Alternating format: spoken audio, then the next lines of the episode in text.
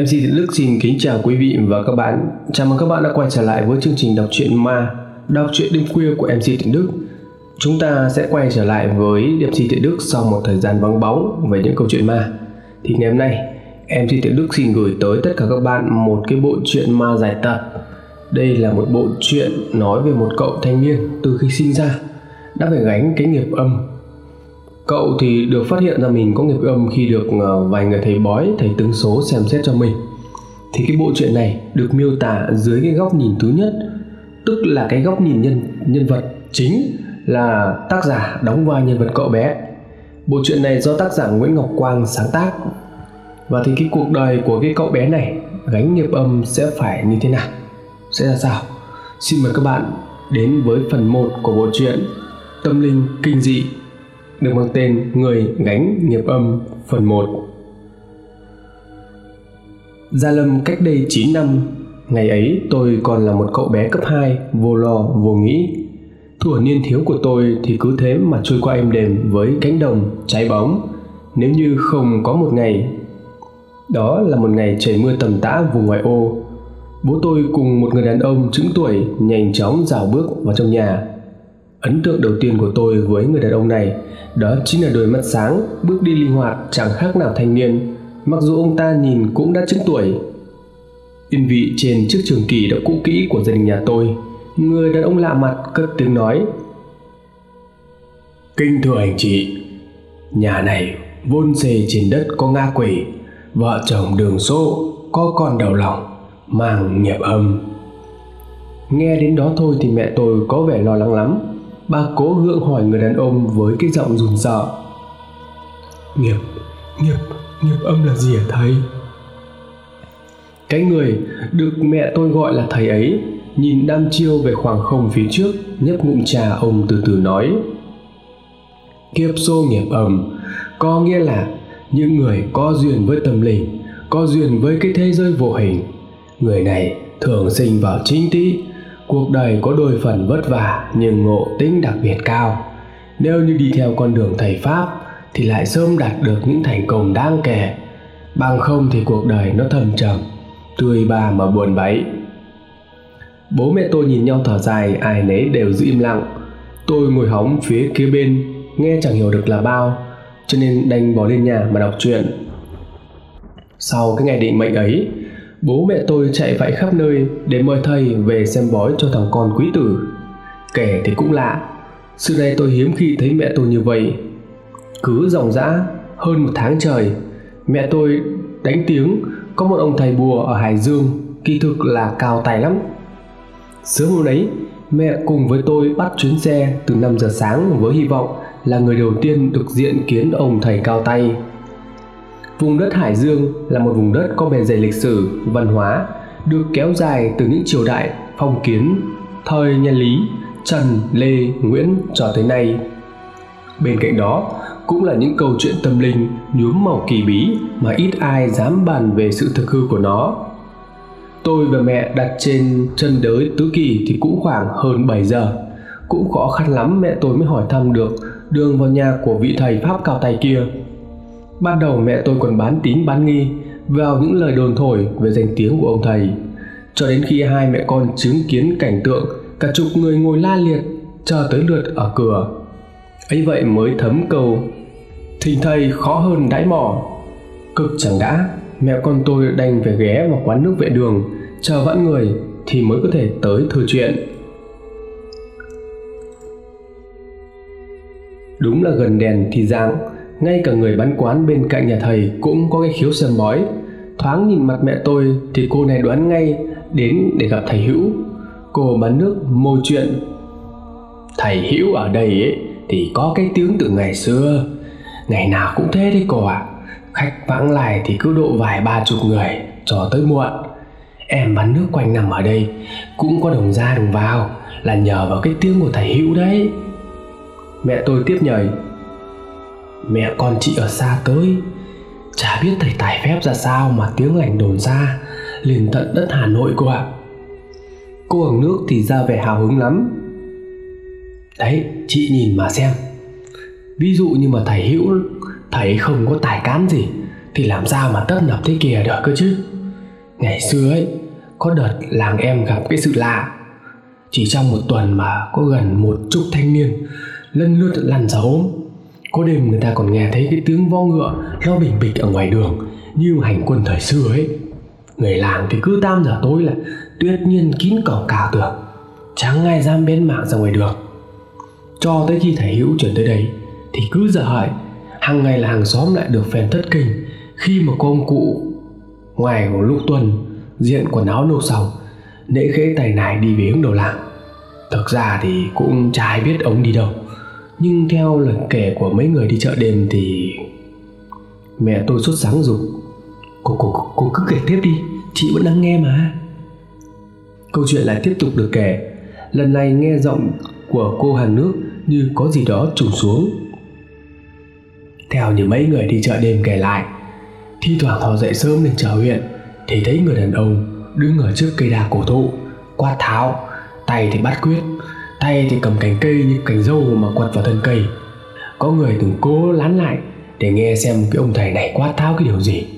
Nhưng mà kỳ thực, toàn là cái thứ tiếng quái đản. Cô nghe thì cũng cha hiểu nổi. Cũng có người khác kể lại là cái ông thầy này ông ấy ngồi xếp chân ở dưới gốc đa mà gõ mõ. Người đi qua ấy chỉ nghe thấy cái tiếng khóc ải oán, nó vọng lại, hòa cùng với âm thanh của cái màn đêm tạo nên một cái cảm giác mềm ma mị đến rợn cả người. Tuy vậy thì cũng chỉ là câu chuyện mà người dân trong xóm này nó theo dệt lên về sự kỳ bí của thầy hữu mà thôi. Còn thực hư thế nào ấy, thì chỉ có bản thân ông ấy mới có thể biết được. Nhưng mà cho đến một ngày, cả làng trên xóm dưới ở cái đất này phải đến kinh nể cái tên của thầy hữu. Đến đây tôi xin phép được gọi tên của cô hoàng nước để cho dễ thuật lại câu chuyện. Cô hưởng nước, tên là trà. Mẹ và tôi cứ thế chìm đắm vào trong câu chuyện ma mị của cô trà. Chính bản thân hai mẹ con thì cũng đang tò mò cực độ về những diễn biến tiếp theo của câu chuyện. Dường như nắm bắt được tâm lý của hai người đối diện, cô trà nhanh chóng kể lại câu chuyện. Đó là một ngày, mọi thứ quay dị xảy ra trong cái làng nhỏ bé này. Nó lên tới đỉnh điểm. Cái cô con gái rượu của cái bác trưởng thôn nửa đêm canh ba, tự nhiên lại mò ra gốc đa đầu làng ngồi rên rỉ khóc. Cái ông lục là cái người ở xóm giữa. Ông này có thói quen là đi câu đêm. Mà những cái người mà cứ có cái thú vui này thì còn sợ gì ma quỷ. Nhiều lúc nhắc tới chuyện ma trêu quỷ hờn đấy, thì ông lục ông chỉ cười rồi cũng gạt đi. Cho là mấy cái điều nhảm nhí. Hôm nay có khác gì một ngày đâu. Ông lục với ông sang ao, làng tượng để ông ấy câu ông ấy đi tới cái đoạn gốc đa thì bỗng nhiên chân ông ấy nặng như chỉ. Từ ở cái gốc đa ấy, hát ra một cái ánh mắt nó đỏ rực, nhìn về phía ông đấy. Ông ấy thất kinh, miệng u ơ chẳng nói được cái câu nào. Bởi vì bấy lâu này ông vốn chẳng bao giờ tin vào ma, vào quỷ. Cho tới ngày hôm đó thì trong cái tình thế mà tiến toái lương nàng này, thì có nói khủng tiền thì cũng chẳng chẳng thể nào mà đành lòng cho được. Ông lục thì cố gắng hết sức lết từng bước, nặng trịch quay ngược về trong làng phần thì ông la hét, om sòm cả một cái vùng quê tĩnh mình vốn nó chìm sâu một cái màn đêm thảm thảm. Cái tiếng kêu thất thành người này, người kia kháo nhau ra xem sự tình nó như thế nào. Người ta thấy cái dáng vẻ của cái ông lục còm nhầm đang bà trần bốn cẳng chạy về phía nam đồng. Thở không ra hơi. Ông lục thì cố dằn đấy mấy cầu ly nhi nè gốc gốc đà gốc, gốc đa có ma. Người làng nhìn nhau thì chẳng ai dám nói gì. Vẻ mặt của mấy cái người lúc đấy bây giờ ấy thì thực sự là ngờ vực. Có cái anh tuần là cái người nổi tiếng gan dạ trong làng thì đề nghị dẫn đầu một đám thanh niên trải tráng đi giờ đó xem sự tình như thế nào. Về mặt cô trà lúc này thì vẫn tỏ rõ sự kinh hãi. Có lẽ ngày hôm đó cô cũng là người chứng kiến phần nào của sự việc. Cô tiếp tục ấp úng kể lại câu chuyện ấy ấy thế mà cũng chẳng ăn thua gì. Mấy cái người thành niên, chưa tới cái gốc đà thì đã nghe thấy tiếng cười hành khách vọng lại, như từ âm ti địa ngục hết. Trong cái làn khói sương mờ đục của ánh trăng vành vạch, thì người ta thấy bóng dáng của cô gái đang ngồi gục ở gốc đà, hai tay buông thõng. Cái ông tuần này đánh tiếng để mọi người tiến lại gần hơn. Nhưng mà cái khung cảnh quái dị trước mắt càng khiến cho những cái con người tưởng chừng như gan dạ ông ngổ kia đều phải chùn chân hết. Trong cái lúc tình thế nó cấp bách như vậy, tình thế người ta gọi là âm thịnh dương suy, thì ngay cả một tiếng động nhỏ nhất thì cũng có thể khiến cho con người ta hồn bay phách lạc. Có kẻ nào đó đã toàn tính, bỏ chạy, nhưng trước khi quay đầu lại thì có một cái bàn tay săn sùi thổ giáp đặt lên vai của kẻ đứng ngoài cùng cái tên này kinh hãi. Người thì run lẩy bẩy, ánh mắt từ từ quay lại phía sau. Cái đùi bàn tay thô cạch ấy, nó vô tình khiến cho gã thanh niên trở lên hoảng loạn. Giữa cái thời tiết mùa đông lạnh đến thâu xương thâu thịt, mồ hôi trên người gã thì đổ ra như tắm. Khuôn mặt thì tái nhợt đi vì sợ. Ánh mắt của hắn thì từ từ chọn được cái hình thù phía sau của mình. Lúc này thì ba hồn bảy vía của gã thanh niên như vừa trở về từ cái cõi âm tì, nhưng mà không hiểu cái người này là ai, mà sao cái vẻ mặt của ông ta lại bình tĩnh một cách lạ thường đến như vậy? Anh tuần nghe thấy tiếng động thì quay lại. Vốn tính khí của ông này thì cũng hay lần là đầu thôn cuối xóm, cho nên ông cũng chẳng lạ gì cái người đàn ông kỳ bí kia. Người đó chính là thầy hữu. Anh tuần thì toàn lên tiếng thì thầy hữu ra dấu để mọi người im lặng câu chuyện được cô hàng nước tiếp tục kể lại. Tiếp theo đó, thầy hữu từ trong tay này đeo sẵn trên vai, lấy ra một chiếc chuông đồng. Vừa lắc chuông, thầy hữu vừa từ từ tiến lại gốc đa. Cảnh vật lúc này tựa như tào phủ phía sau, mấy người thanh niên vừa kinh sợ, vừa tò mò, muốn biết thầy hữu định làm gì.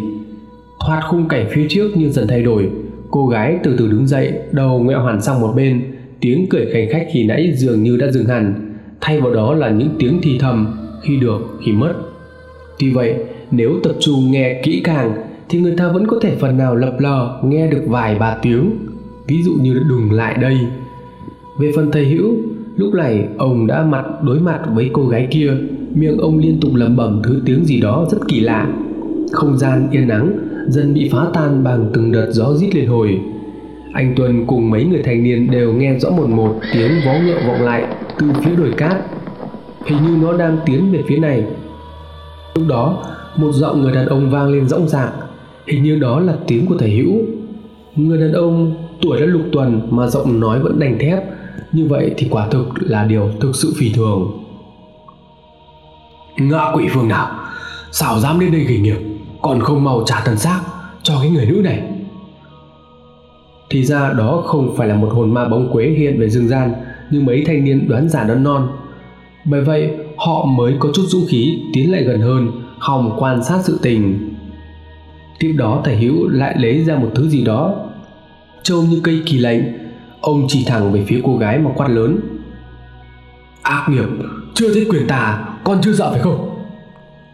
Lúc này thì cô gái mới quỳ dạp xuống, hai tay ngoặt ra phía sau lưng, như có người trói lại thoạt nhìn lờ mờ như có bóng dáng ai đó đứng ở phía sau cô ta.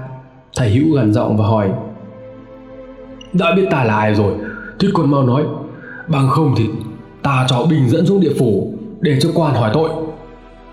Bây giờ cô gái mới phát ra thứ giọng nói hung hạc như của đàn ông. Ta là mã chính người huyện thiểm tây. Từ xưa thì sang đây đánh đồn bình của nhà lê từ thời thanh cao tông tức là càn lòng đế đã ngự ở gốc đa này đã nhiều năm, cái cô gái này thì vốn hợp mạng số với ta ta muốn đưa cô ấy về làm thề thiếp. Thầy hữu lúc đó lấy một đạo bùa vứt xuống đất, vừa chạm đất thì đạo bùa đột nhiên bốc cháy phừng phừng.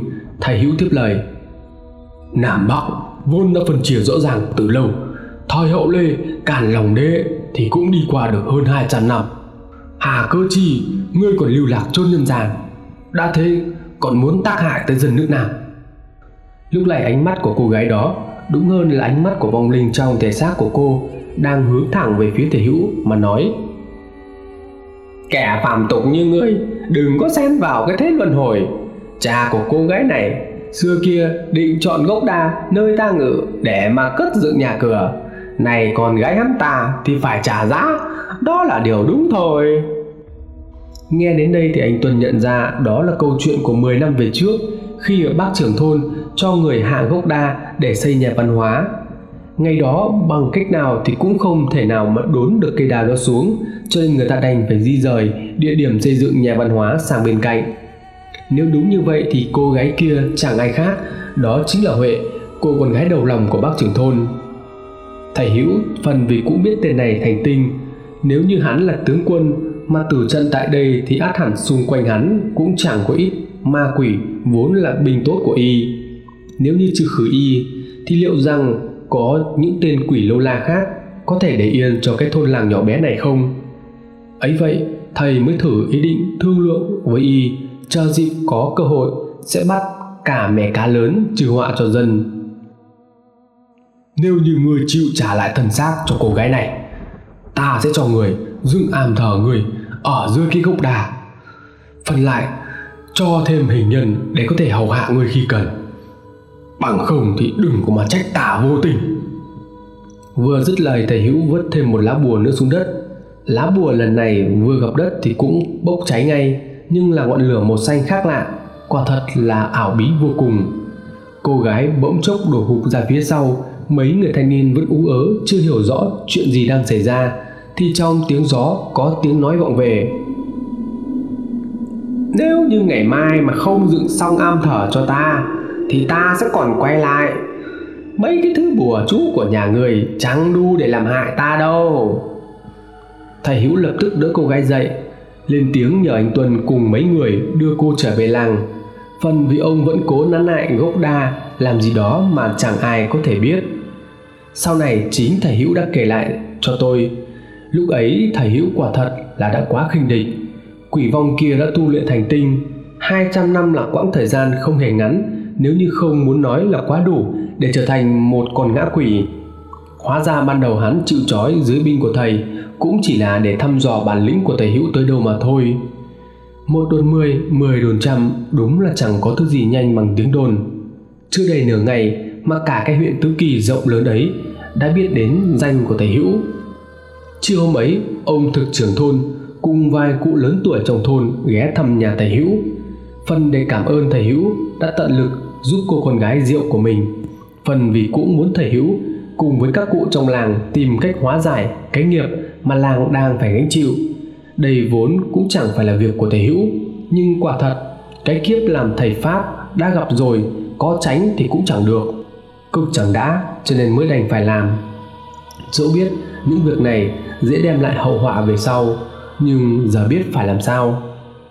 Ông thực úp mở lên tiếng. Thưa thầy, kỳ này cũng là cái kiếp nạn mà thôn ta gặp phải. Hôm nay ở đây thì cũng có mặt các cụ trưởng tộc trong thôn. Kính mong thầy ngỏ lời, ngỏ ý, giúp cho thôn ta qua được cái đại hạn này. Ông thực nói với cái giọng cầu khẩn nhưng một phần chính bản thân ông ta cũng đang lo lắng cho sự an nguy của chính mình. Vì ông ta biết mọi chuyện ngày hôm qua, dù ít, dù nhiều thì cũng bắt nguồn từ câu chuyện xây dựng nhà văn hóa 10 năm về trước. Thầy hữu vốn đã nhìn thấu tâm can của ông thực. Âu trong lòng cũng có cách giải quyết cho vấn đề này. Cổ nhân vốn có câu nói, quan có đầu, nợ có chủ. Nếu như tháo được nút thắt, thì thế cục ắt hẳn nằm gọn trong lòng bàn tay. Ngay lập tức thầy hữu quay sang phía các trưởng tộc mà nói, kính thưa các cụ, thưa đồng chí trưởng thôn, vạn vật trên cõi đời này xảy ra đều là có cái duyên của nó. Chẳng có điều gì nằm ngoài vòng luân hồi nhân sinh cả. Phúc báo nghiệp báo thì đều đã được ông trời sắp đặt hữu đây thì tài hèn sức mọn, nhưng mà đứng trước cái sự việc này thì quả thực không thể nào mà nhắm mắt bỏ qua. Nếu như các cụ đây cũng như đồng chí thực đã có sự tin tưởng thì hữu tôi xin tận lực. Mọi người có mặt lúc đó thì đồng thanh. Vậy thì xin theo sự sắp đặt của thầy. Sau đó thầy hữu lấy trong túi áo ra một mẩu giấy có ghi sẵn đồ lễ cần phải chuẩn bị đưa cho ông thực rồi dặn. Trên đây là những đồ lễ thiết yếu phải có. Phiền ông chuẩn bị đầy đủ cho tôi trước giờ dậu lưu ý, hai hình nhân nữ phải đặc biệt được vẽ trang phục tựa như y phục của Trung Hoa thời kỳ phong kiến và không được để tiếp xúc với ánh mặt trời. Khi thấy sẩm tối mới được mang ra ngoài. Còn về các cụ, xin tìm giúp hữu tôi. Năm người đàn ông tuổi dần chưa lập gia đình. Đầu giờ tuất chúng ta hẹn nhau ở đầu thôn. Công việc tạm thời cũng đã được thống nhất. Mỗi người tủa đi một nơi để chuẩn bị đàn lễ ông thực gọi là đàn giải nghiệp. Riêng về phần thầy hữu, thầy nhấp một ngụm chè thật đặc thầy phóng tầm mắt ra phía khoảng không, vạn dặm mà đăm chiêu suy nghĩ. Chuyến này quả thực lành ít dữ nhiều. Từ ngày xuất sơn, bản thân thầy hữu chưa từng có lần nào gặp những ngã quỷ thành tinh, âm lực quái đản như lần này. Thiết nghĩ nếu trị tận gốc thì có khi mạng sống của chính mình cũng khó lòng mà giữ được. Đôi khi đứng trước những sự việc, những lựa chọn mang tính chất quan trọng của cuộc đời con người. Chúng ta phải buộc chọn sự thử thách, không phải vì chúng ta muốn đương đầu với những khó khăn, mà đơn giản đó là trách nhiệm của người học pháp. Tối hôm đó, thầy hữu có mặt từ sớm. Người ta không còn bắt gặp một khuôn mặt điềm đạm của ông hàng ngày trên con đường làng. Thay vào đó, thầy hữu giữ khuôn mặt có phần nghiêm trọng, cùng với bộ y phục màu tía theo hình bát quái ta ai thấy ở mấy tay pháp sư người tàu. Thân khí của thầy hữu toát ra một vẻ oai nghiêm mà ngay cả những người bên cạnh cũng phải cảm thấy sởn gáy ốc. Mọi lễ vật lúc này đã được ông thực mang đến đầy đủ, nào là cửu vĩ, lòng trù, nào là hoa man, đàn mã, thuyền rồng, hình nộm, đều là những cực phẩm trong canh đàn khóa lễ thời buổi bây giờ. Thầy hữu chọn ra 64 đốt tre non tất cả đều được nhúng qua máu chó đen phơi dưới ánh chiều tà. Thầy hữu chỉ đạo mấy thanh niên cắm 64 cọc tre đó theo trận đồ bát quái, bao bọc phía bên ngoài đó là bốn tảng đá lớn, tượng trưng cho tứ tượng.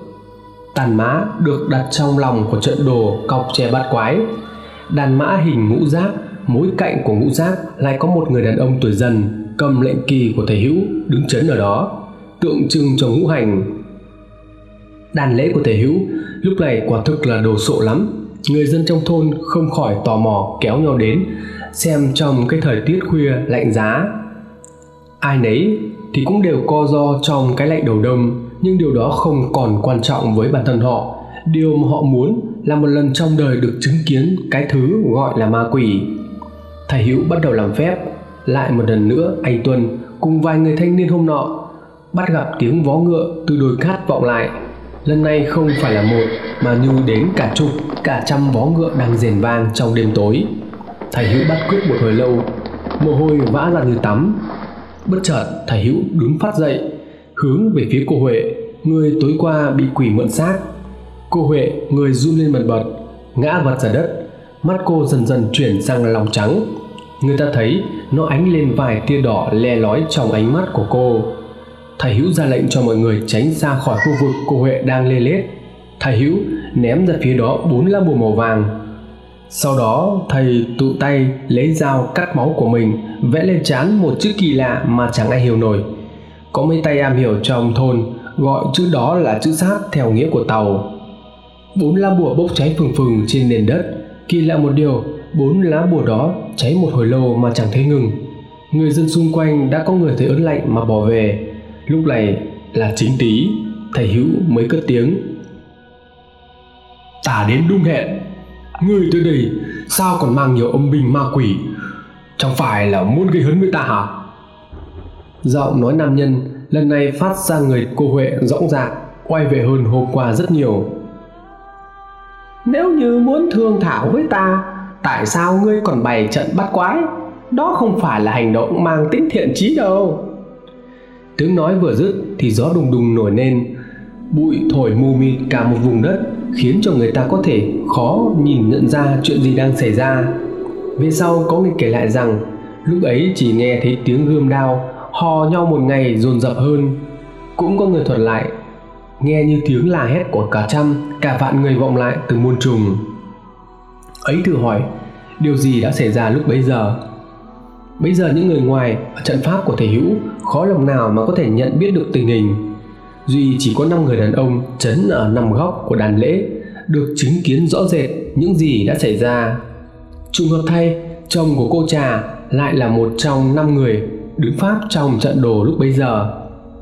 Mãi sau này, khi câu chuyện lắng xuống, cô trà mới được dịp nghe chồng thuật lại những giây phút hoảng loạn năm xưa. Bây giờ chú Tiến, chồng cô trà thấy rõ trong cái dáng vẻ của Huệ đã mất đi sự uyển chuyển của một người thiếu nữ. Thay vào đó là những bước đi oai vệ, từ tốn, họa như tướng đi của các bậc danh tướng cổ xưa.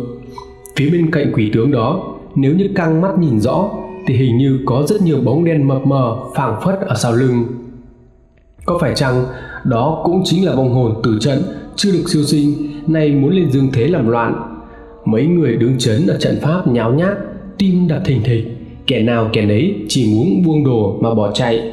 Nhưng lạ thay, lúc ấy tuy là tình thế cấp bách, nhưng ai nấy đều như chôn chân tại vị trí của mình. Có muốn chạy thì cũng chẳng tài nào mà nhấc nổi chân lên. Thầy hữu đã nhiều phen ra vào với những thứ ma tà này, nên cũng có phần nào đó vững tâm hơn năm người kia. Thầy hữu quát lớn, tất cả đứng yên, lúc này muốn chạy thì cũng không được. Ta đã có sự dự đoán trước nếu như bỏ chạy thì tất cả cùng phải chết. Cho nên thật kiên định vào. Thầy hữu ra lệnh cho năm người cầm lệnh kỳ cùng hướng về phía ngã quỷ trong thân xác của cô huệ. Kỳ lạ thay bốn bề mặt đất, lúc này bỗng rung chuyển một cách mạnh mẽ. Bản thân chú tiến cũng không hỏi kinh ngạc khi nhìn thấy bốn phiến đá lớn, sức năm sáu người khiêng đột nhiên di chuyển như có người tác động tới. Mặc dù kể cả có sức người tác động thì liệu ai có được sức làm cái điều phi thường đến như vậy, mà đâu chỉ có bốn phiến đá đang xảy ra sự lạ. Ngay cả đến 64 cọc tre cắm xuống dưới đất cũng đang rung lên liên hồi. Thậm chí có những cọc đã đổ ngả hẳn sang một phía. Thầy hữu lúc này lấy ra một sấp bùa đã được chuẩn bị sẵn, hơ đi hơ lại, quanh bó nhang đang cháy phừng phừng trên bàn lễ. Kế đó, thầy hữu tung nắm bùa về phía trước mặt, miệng hô vang bốn chữ. Tư tượng xoài chuyển đúng lúc đó thì chú tiến thấy mồn một có một bóng người đang đẩy bốn tảng đá lăn về phía trước đàn lễ. Vừa đến nơi xếp thành một hàng ngang thì dừng lại. Mấy bóng người đó cũng tự nhiên mà tan biến. Thầy hữu tay cầm một kiếm, liên tục múa võ trên đài lễ. Chẳng ai có thể tin rằng một người đàn ông da rẻ nhăn nheo, đầu hai thứ tóc lại có thể thực hiện những đường kiếm dứt khoát, thành thoát đến như vậy. Mỗi đường kiếm mà thầy hữu chém về phía trước thì lại có một tiếng gào thét vọng lại trong gió. Cứ như vậy, chừng 10 phút thì tên quỷ tướng trong thần xác cô huệ khựng lại. Tiếng nói thều thào khác hẳn với lúc trước. Xem ra thì người cũng có chút thực tài. Sao người không kết liễu lốt ta đi? Mật tông pháp chỉ của người thừa sức đánh ta hồn diệu phách lạc. Thầy hữu lặng người hồi lâu, lên tiếng giảng giải cho kẻ âm hồn ngã quỷ kia ta vốn là người học đạo, chứ đạo để lên hàng đầu. Nhưng đó không phải là đạo pháp, mà là đạo hạnh. Ngươi dù sao cũng là bại binh, nhưng vẫn có âm tướng đi theo phò trợ át khi còn trên giường thế, cũng là người có nghĩa khí. Ta niệm tình đó, mở cho ngươi một cơ hội. Nếu như bị an phận, thì ta cho người lập miếu, thờ phụng ngay cái dưới gốc đà sơm hồn nhàng khói cho người hưởng lễ của chằm họ nói đến đây thì cảnh vật xung quanh trở về đúng với những gì mà vốn có. Những cơn cuồng phong mù mịt đã biến mất.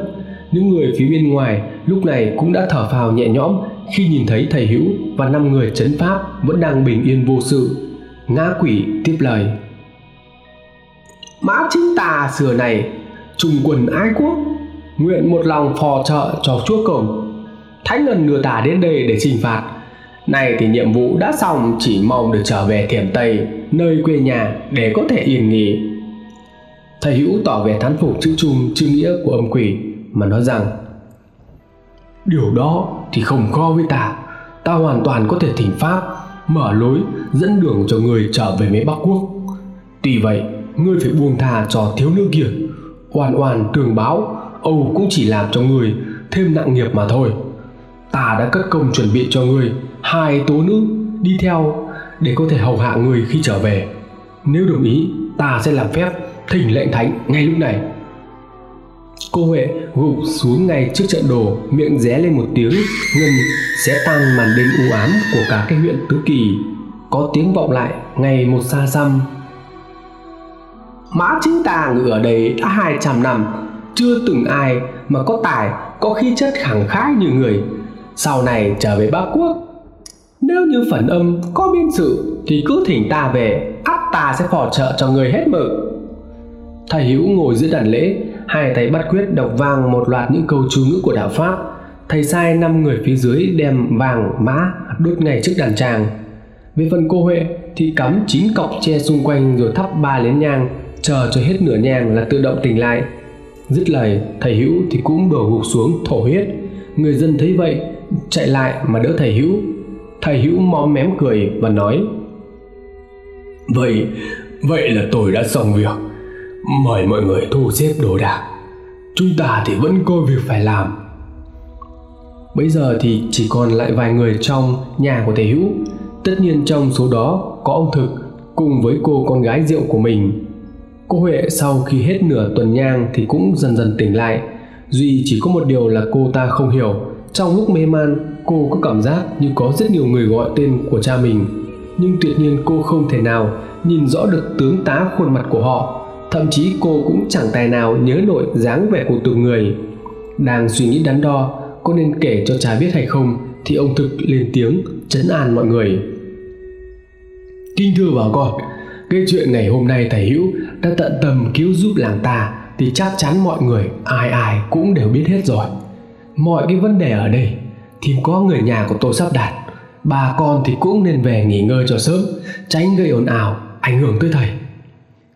Ông thực vừa dứt lời thì người ta thấy tay thầy hữu có cử động, hình như thầy đang cố gắng ra dấu cho việc gì. Ông thực toan lại gần để xem xét sự tình, thì thầy hữu đã víu tay vào mấy người xung quanh mà gương dậy. Trong cái lúc hơi thở đứt quãng, thầy hữu vẫn cố thì thào vài lời. Có vẻ như những gì sắp tới đây, thầy hữu nói rất quan trọng nếu không thì đã chẳng phải gượng ép sức lực tới như vậy. Thầy hữu nói, cảm ơn mọi người đã đưa hữu tôi về nhà. Hữu tôi có cái tải can gì mà được mọi người yêu ai tôi như vậy? Lúc này, bên ngoài âm dương đang hỗn loạn. Mọi người thì chơ vội mà đi. Nhưng ai đã ở đây rồi thì hãy chờ khi mà gà gáy nằm cảnh cho dương khí thịnh nên thì thì hãy về kể từ ngày mai thì mọi chuyện ở trong cái làng này tạm thời sẽ được ổn định. Bây giờ sau khi chứng kiến những tài phép vừa rồi của thầy Hữu, thì chẳng ai là dám không tin vào những lời nói của thầy. Hơn chục con người trong căn nhà cấp 4 chẳng ai bảo ai, đều tự giác tìm chỗ dựa lưng. Vài người thì xúm lại bàn tán về những câu chuyện ly kỳ mà họ chứng kiến hồi tối. Duy chỉ có ông thực là cố nán lại bên giường của thầy hữu, theo ý của thầy để hầu chuyện sự việc ngày hôm qua quả thực quá sức tưởng tượng với một người bình thường như ông thực. Ngay kể như câu chuyện chấn tà sát quỷ, xưa nay ông thực cũng thấy có phần gai người, chứ đừng nói tới việc cô con gái của mình bị quỷ nhập bấy nhiêu đó thôi thì cũng đủ khiến cho con người ta lo lắng tới mất ăn mất ngủ. Ông thực thì cứ canh cánh trong lòng, sợ rằng mọi việc sẽ tái diễn cho nên chờ tới khi thấy sắc mặt của thầy hữu có phần khá hơn thì ông bèn hỏi không biết cái sau này, cái con huệ nhà tôi, nó có phải gặp những cái chuyện như ngày hôm nay nữa không? Cháu nó còn bé, phận làm cha như tôi không thể nào mà đứng nhìn những cái thứ quỷ dị này nó diễn ra với cháu nó được. Thực tình, tôi là tôi lo mà đau xót vô cùng. Thầy hữu cũng làm cha, cho nên cũng hiểu phần nào tâm sự của ông thực lúc này. Nhưng số làm thầy có sao thì nói vậy. Nếu như có giấu giếm thì quả thật là thẹn với hai chữ đạo hạnh thầy hữu từ từ mà nói, khi nãy, trong lúc tôi hành sự, vô tình thay đổi lưỡng nghi, dẫn tới cái sự bất ổn về âm dương quanh khu đất đầu làng. Khi lưỡng nghi nó bị xáo trộn, thì cũng là lúc mà âm dương nó hỗn độn. Lúc thì âm thịnh, lúc thì dương thịnh, rất khó có thể nắm bắt. Điều ấy vô tình tạo ra một liên kết giữa khói âm và cõi trần. Không chỉ có vong linh của mã chính, mà ngay cả những hồn ma bóng quế quanh cái gốc đà thì cũng nhân dịp này mà trở lại dương gian. Tác oai, tác quái. Về cơ bản thì mọi thứ sẽ tạm ổn. Nhưng mà khi mà lưỡng nghi nó điều hòa trở lại, nó cân bằng trở lại, nhưng mà về lâu về dài thì dân làng vẫn thỉnh thoảng sẽ phải đối mặt với những câu chuyện ma mị có thể xảy ra bất cứ lúc nào. Còn về phần cô huệ thì cũng không có gì quá lo lắng. Ông về lập một cái miếu thờ mã chính ở ngay cái gốc đà hương khói trong 227 ngày. Đúng với số năm mà hắn đã ngự tại đó, phần là để chuộc lỗi của ông, gây ra nhiều năm trước đây. Phần nào thì cũng để cầu thỉnh hắn, không làm cho phiền cô huệ nữa. Ông thực nghe tới đoạn này thì trong lòng cũng có phần yên trí nhưng tai họa sẽ vẫn còn xảy ra đó hay sao? Ông thực không để ngắt quãng suy nghĩ, liền nói ngay. Vậy thì vẫn còn những thứ ma quỷ khác sẽ tìm tới cái thôn thôn thôn này sao thầy? Thầy có thể chỉ điểm cho tôi cái cách giải quyết được không ạ? Thầy hữu lặng người, trong ánh mắt của thầy tỏ rõ sự đăm chiêu của kẻ hành đạo. Có lẽ đang tự vấn chính mình về vận số của mình, thầy hữu ngập ngừng và nói, kiếp số của tôi thì cũng chẳng còn được mấy năm nữa đâu. Chuyện sau này, ắt tôi sẽ có dự tính sao cho phù hợp. Giờ có lẽ ông phải đợi thôi. Ông trời ấy thì luôn công bằng trong vạn sự. Có biến thì ắt sẽ xuất kỳ nhân. Vẫn đang bán tín bán nghi vào câu chuyện của cô trà thì mẹ con tôi bắt gặp một giọng nói trầm ấm, có phần khiêm nhường của người đàn ông. Vậy là cũng rau nằm rồi nhỉ? Không ngờ cô trà còn nhớ sự việc kỹ hơn cả tôi. Sau đó là một chàng cười hào sảng lắm tiếng cười đó có lẽ cô trà cũng đã quá quen thuộc, cho nên lập tức nhận ra đó là thầy hữu. Thầy hữu vẫn thường có thói quen mua nước chè ở quán cô trà thay vì tự pha chế tại nhà. Khách khứa ra vào nườm nượp là vậy, nhưng thầy vẫn dành thời gian để có thể đi thưởng thức cái thứ nước chè mà người dân trong xóm vẫn tấm tắc đùa với nhau là hào hạng ấy. Mẹ tôi thế vậy thì toàn lên tiếng định chào hỏi thầy, thì cô trà vội đưa lời. Kính thầy từ sáng đến giờ có hai mẹ con cô này đợi thầy. Thấy trong nhà thầy có nhiều khách quá với lại toàn người sang trọng cho nên họ không dám vào. Nghe nói mẹ con cô đến xem, người ta gọi là là nghiệp âm thầy ạ.